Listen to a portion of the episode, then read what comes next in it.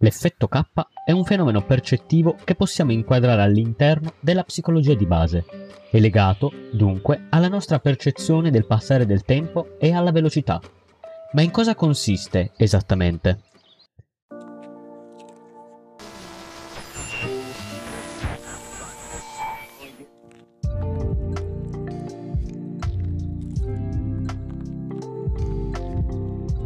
Sei all'ascolto di una nuova puntata di Stupidamente Podcast, il podcast di Mirko Rovere.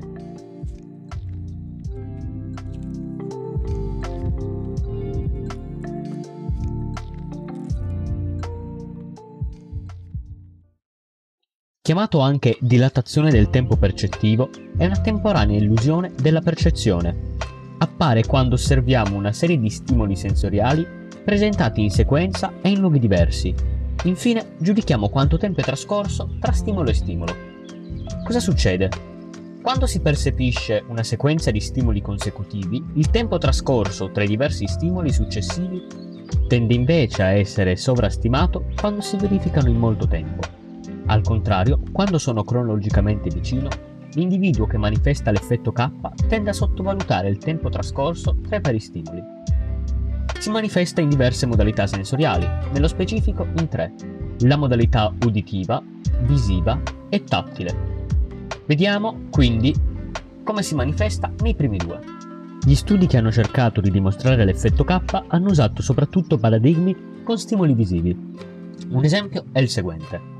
Immaginiamo tre sorgenti luminose, che chiameremo A, B e C. Queste fontane si accendono al buio con un intervallo di illuminazione uguale, Immaginiamo ora di posizionare queste tre sorgenti luminose in posizioni diverse, A e B più vicine di B e C, per esempio. Cosa accadrà se si verifica l'effetto K? Che la persona percepirà che l'intervallo di tempo tra A e B è minore dell'intervallo di tempo tra B e C. Attraverso l'effetto K, l'osservatore percepirà le accensioni di A e B più ravvicinate rispetto tra quelle di B e C, perché A e B sono più vicini tra loro di B e C. L'effetto K è stato dimostrato anche nella modalità uditiva, attraverso diversi paradigmi sperimentali. Per esempio, in un esperimento di Roy et al. 2011 è stato osservato esattamente l'effetto opposto a quello descritto prima. Aumentando la distanza tra le diverse sorgenti sonore, la persona percepisce intervalli di tempi più brevi, gli osservatori hanno percepito un intervallo di tempo più breve di fronte a stimoli sempre più distanziati fisicamente. Quindi, perché compare l'effetto K? Sono state sviluppate alcune teorie esplicative di questa illusione percettiva. Queste sono le due più rilevanti. La teoria dell'aspettativa di velocità costante. Secondo questa teoria, il cervello ha registrato la seguente aspettativa. La velocità degli stimoli è sempre costante, quando parliamo di velocità ci riferiamo al tempo che intercorre tra la comparsa dello stimolo 1, ad esempio un suono, e lo stimolo 2. Quindi, seguendo questa teoria esplicativa dell'effetto K, le persone commetterebbero errori percettivi osservando paradigmi come quello della velocità costante. Teoria dell'aspettativa a bassa velocità per spiegare l'effetto K. Questa seconda teoria si basa sul modello percettivo bavesiano, e ha lo scopo di spiegare l'effetto K negli stimoli tattili.